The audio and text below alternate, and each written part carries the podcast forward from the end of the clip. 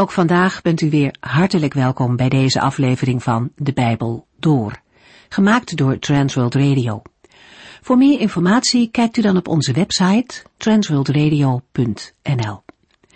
In deze serie gaat u in vijf jaar tijd met ons de Bijbel door, van Genesis 1 tot en met het laatste vers in Openbaring 22. De komende tijd lezen we het boek van de profeet Jezaja. Hij mocht de woorden van God doorgeven aan het volk Israël. En in die woorden zien we het hart van God. De liefde die hij heeft voor mensen, hoewel de mensen zich telkens weer van hem afkeren. Al meteen in het eerste hoofdstuk herinnert de Heere Israël eraan hoe liefdevol hij voor hen gezorgd heeft. Een betere vader met een hoofdletter V konden zij zich niet wensen. En toch wezen ze hem weer af.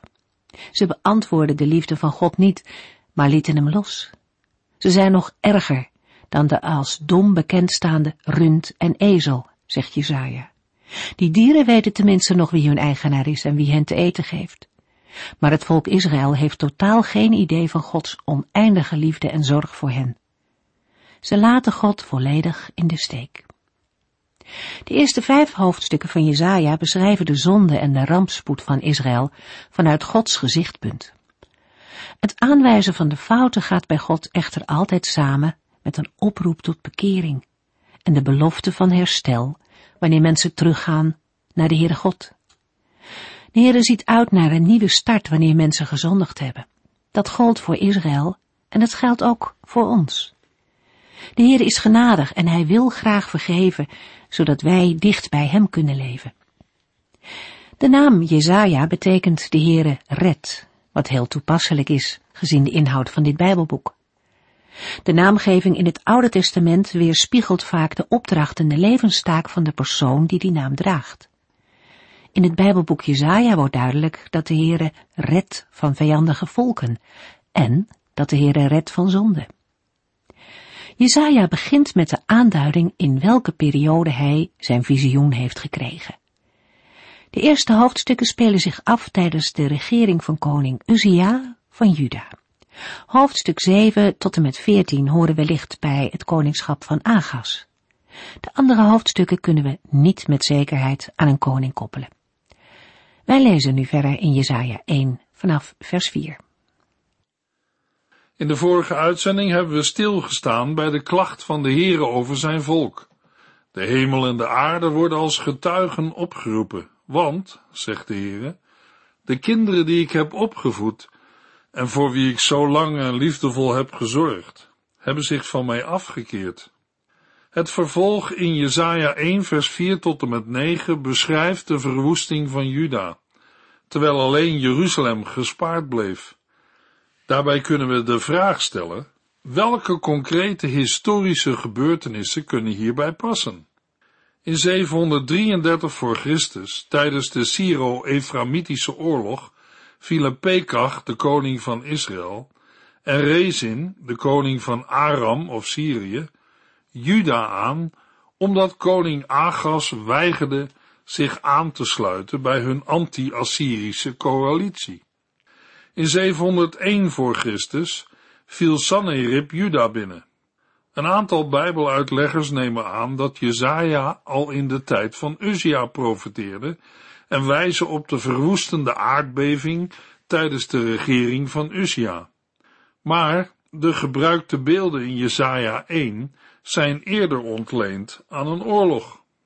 Jezaja 1 vers 4 Wat een zondig volk is het! De Israëlieten lopen krom onder de zware last van hun schuld. Ze zijn net zulke boosdoeners als hun voorouders. Van jongs af aan zijn ze slecht geweest en hebben zij de Heere de rug toegekeerd en de Heilige, de God van Israël, links laten liggen. Ze hebben zich afgekeerd en zich zo van mij vervreemd. In de Hebreeuwse tekst lezen we voor de woorden, wat een zondig volk is het, de woorden wee zondige natie, volk van zware ongerechtigheid. In de Hebreeuwse tekst van Jesaja is het een regelmatig voorkomende uitroep. Het roept het beeld op van oordeel, maar heeft in dit geval ook de bijklank van spijt en verdriet. Met gebruik van parallellen en synoniemen wordt de houding van het volk verder benoemd. Een zondig volk, ze lopen krom van hun schuld. Het zijn net zulke boosdoeners als hun voorouders. Van jongs af aan zijn ze slecht geweest.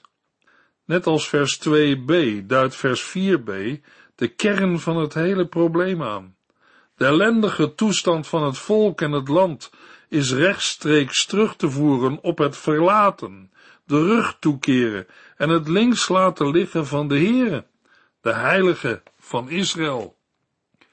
Een uitdrukking die in de Hebreeuwse tekst van het Bijbelboek Jesaja maar liefst 25 keer voorkomt, en daarnaast nog enkele verwante uitdrukkingen. Buiten het Bijbelboek Jesaja komt deze benaming van de Heere maar vijf keer voor. De benaming Heilige van Israël wijst op de hoogheid en macht van de Heere. Hij bepaalt wat heilig en onheilig is en beoordeelt het gedrag van mensen. Tegelijk is hij de machtige, die de geschiedenis overziet en leidt, en op bijzondere wijze met Israël is verbonden. Alle andere goden zijn niet meer dan afgoden en zijn geen goden. Wat een contrast met de verbondsluiting op de Sinaï, waar het volk geroepen was en zich had verbonden aan de Heere, om namens hem volk van priesters en een heilig volk te zijn. In Exodus 20, vers 18 tot en met 20 lezen we, het hele volk hoorde de donderslagen, zag de bliksemstralen en hoorde het bazuingeschal op de rokende berg. Iedereen stond op een eerbiedige afstand en trilde van angst. Ze zeiden tegen Mozes, vertelt u ons maar wat God van ons wil, want als hij rechtstreeks tegen ons spreekt, zullen wij vast en zeker sterven. Wees niet bang, zei Mozes, want de Heere heeft hier zijn kracht laten zien, zodat u zich voortaan wel zult bedenken, voordat u tegen hem zondigt. Van dit ontzag voor de Heere is in Jezaja's tijd niet veel meer over. De Heere moet zich opstellen als de rechter van hemel en aarde, als ook van zijn eigen volk Israël. Van dat volk moet hij door Jezaja zeggen, van jongs af aan zijn ze slecht geweest en hebben zij de Heere de rug toegekeerd en de Heilige, de God van Israël, links laten liggen. Ze hebben zich afgekeerd en zich zo van mij vervreemd. Nu kunnen wij vandaag gemakkelijk ons hoofd schudden en denken, het is toch wat met die Israëlieten. Maar voor dat nu de pot de ketel verwijt dat hij zwart ziet, wil ik u, jou en ook mezelf herinneren aan de woorden van de apostel Paulus in Romeinen 1 vers 21 tot en met 25. Hoewel de mensen in staat waren God te kennen, wilden ze hem niet de eer geven die hem toekomt en hem niet eens danken voor alles wat hij heeft gedaan. Zij hielden zich met allerlei ideeën bezig. In hun verdwazing raakten zij het spoor bijster. Hoewel zij dachten dat ze alles wisten, waren zij in werkelijkheid dom. In plaats van de eeuwige God te eren, maakten zij afgodsbeelden van sterfelijke mensen, vogels, zoogdieren en reptielen. Daarom liet God hen een speelbal worden van hun eigen onreine begeerten. En zo gingen zij elkaars lichamen misbruiken en onteren. Zij ruilden Gods waarheid in voor de leugen. Zij vereerden de dingen die God gemaakt heeft, in plaats van God zelf. Hij is toch de maker? Hem komt alle eer toe, voor altijd en eeuwig. De profeet Jezaja en de apostel Paulus moeten beide constateren dat wij mensen van nature de Heere niet de eer geven die hem toekomt. Als de Heer in zijn genade zijn volk en ook aan u, jou en mij zijn liefde laat verkondigen, dan is het onze verantwoordelijkheid om niet aan die liefde voorbij te gaan of links te laten liggen, maar met een gelovig hart zijn liefde te aanvaarden. De Heer heeft er alles aan gedaan om mensen niet verloren te laten gaan. Hij gaf zijn enige zoon. Hij offerde zich op in uw, jouw en mijn plaats, opdat wij niet van God verlaten hoeven te leven en te sterven. Zonder hem de laatste adem uit te blazen, is de grootste ramp die een mens op aarde kan overkomen. Jesaja 1 vers 5 en 6 O mijn volk, hebt u nog niet genoeg straf gehad? Waarom dwingt u mij steeds weer u te slaan? Blijft u dan altijd opstandig? U bent van top tot teen ziek en verzwakt, overdekt met wonden, striemen en builen, die niet zijn verbonden of met zalf zijn verzacht. In de versen 5 en 6 wordt het beeld gebruikt van een menselijk lichaam dat ziek is. De Heere wil er de toestand van Israël mee illustreren. Maar de aantasting gebeurt niet alleen door een ernstige ziekte, maar ook door wonden opgelopen vanwege een gevecht of oorlogsgeweld. Tragisch is dat die verwondingen op geen enkele manier verzorgd worden, waardoor er geen hoop op herstel en genezing kan zijn. De al in Leviticus 26 en Deuteronomium 28 aangekondigde vloek blijkt pijnlijk bewaarheid te worden. Maar er is ook uitzicht. Jezaja spreekt meermalen over ziekte en genezing, zoals in Jezaja 30 en 38 en 53. In Jesaja 53 ondergaat de knecht van de Heere het lot dat Israël verdient en maakt het zo mogelijk dat Israël genezing ontvangt. Israël wordt beschreven als een zondig volk. Ze lopen krom onder de zware last van hun schuld. Woorden die op een bijzondere manier licht werpen op de persoonlijke uitnodiging die de Heer Jezus gaf in Matthäus 11 vers 28. Hij zei, als de lasten u drukken en u vermoeid bent, kom dan bij mij. Ik zal u rust geven. Dat geldt ook voor mensen van Joodse afkomst. In Jesaja 1 vers 4 omschrijft de Heere nauwkeurig de toestand van Israël. Ze zijn afvallig geworden. Ze hebben de Heere de rug toegekeerd en de Heilige, de God van Israël, links laten liggen. Ze hebben zich afgekeerd en zijn zo van de Heere vervreemd. Na de beeldspraak van het zieke en gekwetste lichaam schakelen de versen 7 en 8 over op de schildering van een veroverd, verwoest en door vreemden bezet land. Jesaja 1 vers 7 en 8 Uw land is één grote puinhoop. Uw steden zijn platgebrand. Terwijl u toekijkt, vernietigen en plunderen buitenlanders alles wat ze tegenkomen. U staat daar, hulpeloos en verlaten, als een hutje van een bewaker op het land, nadat de oogst is binnengehaald, even machteloos als een omsingelde stad. Ook in vers 7 klinkt de vloek door, zoals beschreven in de wetgeving. Voor de woorden terwijl u toekijkt vernietigen en plunderen buitenlanders alles wat ze tegenkomen, staat in de Hebreeuwse tekst, uw land is een verwoesting, uw steden zijn met vuur verbrand, vreemden verteren uw bouwland, er is verwoesting als een omkering. De gebruikte term omkering zinspeelt op de verwoesting van Sodom en Gomorra. Opnieuw blijkt dat het onmogelijk is om gelukkig en zegerijk het beloofde land te bewonen, zonder een goede relatie met de Heere, de schepper van hemel en aarde. Vers 8 illustreert de situatie van verlatenheid en benauwdheid van het volk van God. In de Hebreeuwse tekst aangeduid met de woorden de dochter Sion. Met de dochter Sion wordt Jeruzalem bedoeld, de stad die op en rondom de heuvel Sion ligt, met haar bevolking. Oudere vertalingen hebben meestal dochter van Sion, maar vermoedelijk wordt de stad als een dochter voorgesteld. Over de betekenis van Sion hebben we in de psalmen gelezen. De illustratie die wordt gebruikt is het beeld van een verlaten bewakershut in een wijngaard of een hutje van een bewaker op het land. Beide zijn provisorische verblijfplaatsen, bedoeld om in de oogsttijd de rijpe vruchten te bewaken.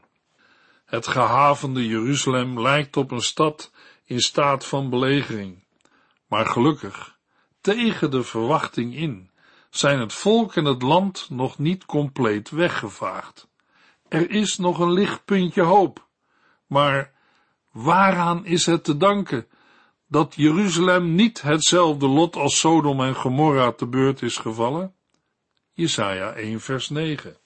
Als de Heere van de hemelse legers niet had ingegrepen om enkele van ons in leven te laten, dan zouden wij vernietigd zijn als Sodom en Gomorra. De reden is dat de Heere van de hemelse legers een klein overblijfsel heeft laten bestaan. Het is enkel te danken aan Gods genade dat Israël niet compleet werd uitgewist, terwijl het dat wel verdiende. De naam Heere van de hemelse legers wordt in Jesaja doorgaans gebruikt als de Heere de strijd aankondigt of aangaat om zijn bedreigde volk te verlossen. Bij strijdmachten of legers kan het leger van Israël bedoeld zijn, maar ook de hemelse strijdkrachten.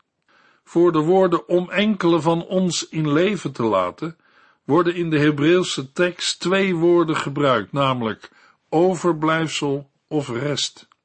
Paulus citeert Jesaja 1 vers 9 in Romeinen 9 vers 29. De woorden overblijfsel of rest zijn belangrijk in Jesaja. Gods ingrijpen om een overblijfsel over te laten is dan ook geen teken van zwakte, maar juist van zijn liefdevolle genade. Met deze hoopvolle verwijzing naar Gods genade sluit het eerste gedeelte af.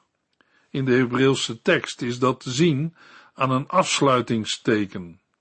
Jesaja 1 vers 10. Ja, dat is een goede vergelijking. Luister, leiders van Israël, mannen van Sodom en Gomorra, naar wat de Heere te zeggen heeft. Zet uw oren goed open. Maar hoe zit het dan met de godsdienstige inspanningen die het volk aan de dag legt? De voorgeschreven offers worden toch rijkelijk gebracht en de heilige feesten, vieringen en sabbat onderhouden. In Jesaja 1, vers 10 tot en met 20 wijst Jesaja op de fundamentele vergissing dat het volk denkt dat godsdienstige vieringen en heilige feesten met wangedrag kunnen worden gecombineerd. Dat dit de goedkeuring van de Heere niet kan wegdragen, blijkt al uit de woorden mannen van Sodom en Gomorra. Na de oproep van de Heer aan hemel en aarde om te luisteren, roept de profeet Jezaja nu de leiders van het volk op om te luisteren. Wat de zonde van Sodom en Gomorra betreft, wijst Ezekiel 16 op de zonde van arrogantie, vraatzucht en onverschilligheid tegenover armen en behoeftigen die gebrek leden zonder dat zij werden geholpen. Jesaja 1 vers 11 tot en met 14. Ik heb genoeg van al uw offers, stop er maar mee. Ik wil uw rammen en het vet van uw gemeste kalveren niet meer.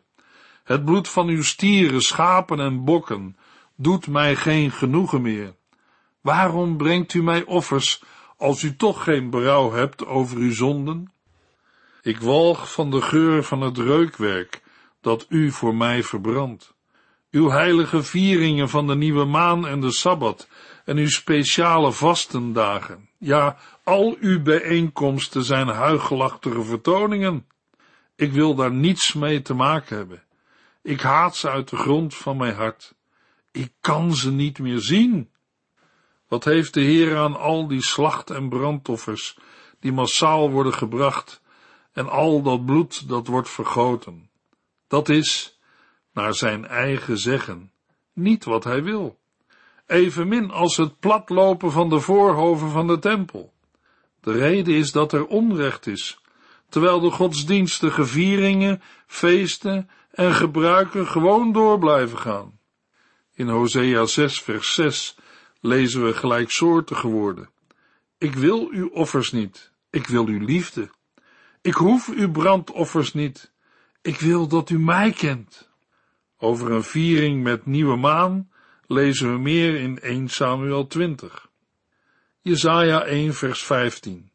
Vanaf nu luister ik niet meer als u met opgeheven handen bidt.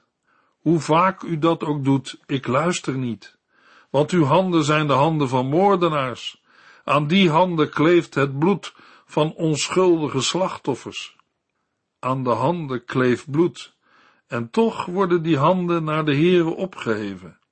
Bidden is een heilige zaak en kan niet met onreine handen plaatsvinden.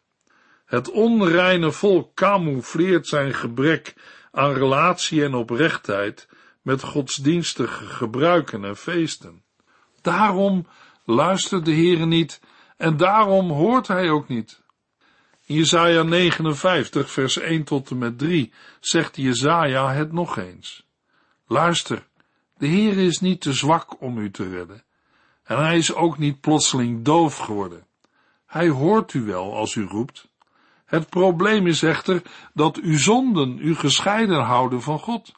Vanwege de zonde heeft hij zijn gezicht van u afgekeerd en wil hij niet meer luisteren. Want uw handen zijn moordenaarshanden en uw vingers zijn bevuild door de zonde.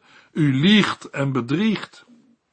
De godsdienst en de dienst aan de Heere wordt door Jezaja niet afgewezen, maar het er verkeerd mee omgaan. Het gaat niet om het vereren van de Heere met de mond, maar met het hart. Geen godsdienst door mensen opgelegd en als uiterlijk vertoon, maar tot eer van de Heere en de verheerlijking van zijn naam. In het Nieuwe Testament lezen we over het bidden in Matthäus 6 vers 7 en 8. Wees bij het bidden niet langdradig en gebruik geen zinloze woorden, zoals de andere volken doen, want die denken dat hun gebeden worden verhoord als zij veel woorden gebruiken.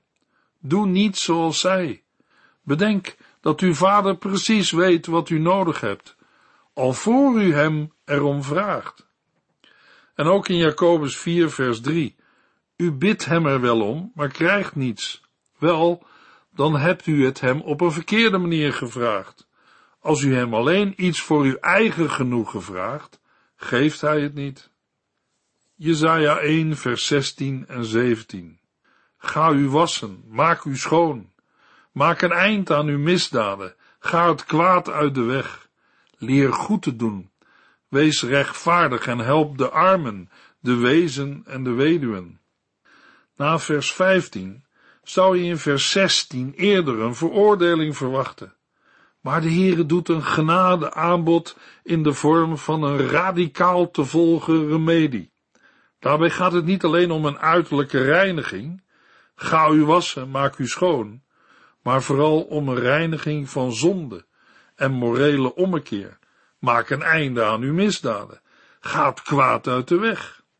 Daarna volgen het handelen en leven zoals de Heer dat wil.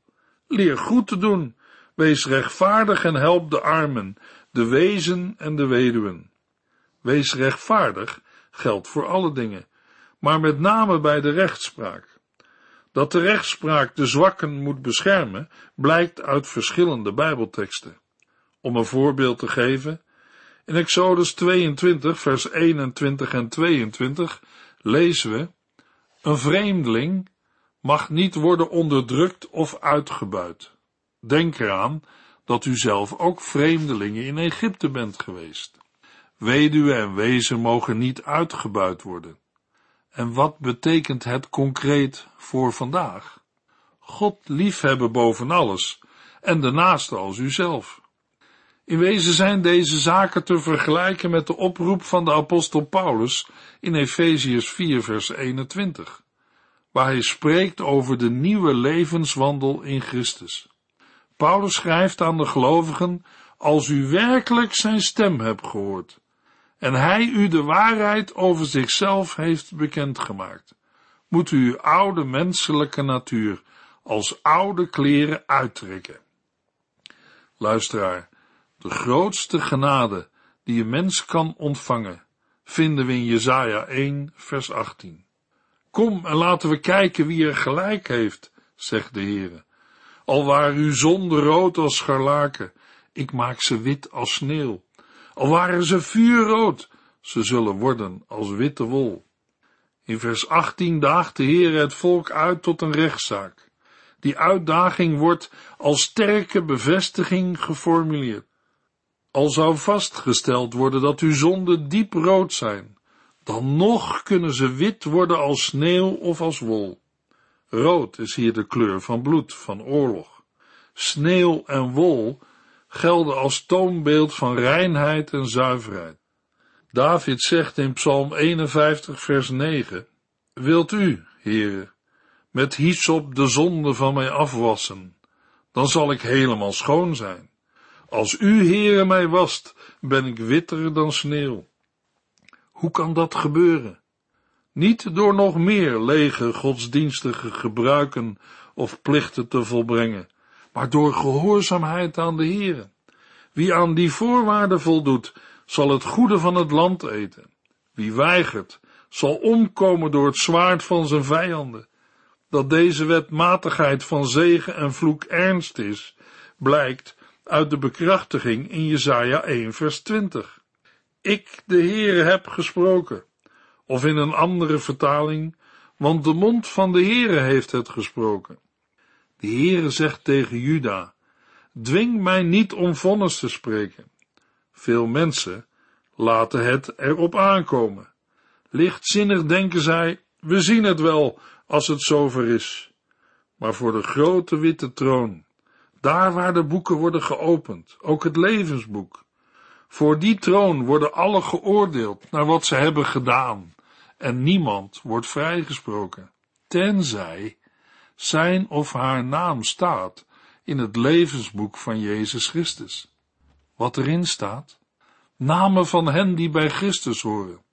Ik hoop en bid dat u of jij daar je eigen naam mag vinden en erachter staat, deze is gekocht en betaald met het bloed van Christus. In de volgende uitzending lezen we Jesaja 1 vers 19 tot en met 2 vers 22. U heeft geluisterd naar De Bijbel Door, in het Nederlands vertaald en bewerkt door Transworld Radio. Een programma waarin we in vijf jaar tijd de hele Bijbel doorgaan. Als u wilt reageren op deze uitzending of u heeft vragen, dan kunt u contact met ons opnemen. Tijdens kantooruren kunt u bellen op 0342 47 8432 0342 47 8432. Ook kunt u een e-mail sturen naar de Bijbel door transworldradio.nl en natuurlijk kunt u ook via de post ons bereiken. TWR, postbus 371, postcode 3770, AJ in Barneveld. Dit programma werd gepresenteerd door Cor Weda en Ike André. Techniek was in handen van Odin van Voerkom. En wij allemaal bedanken u voor het luisteren. Graag tot de volgende keer.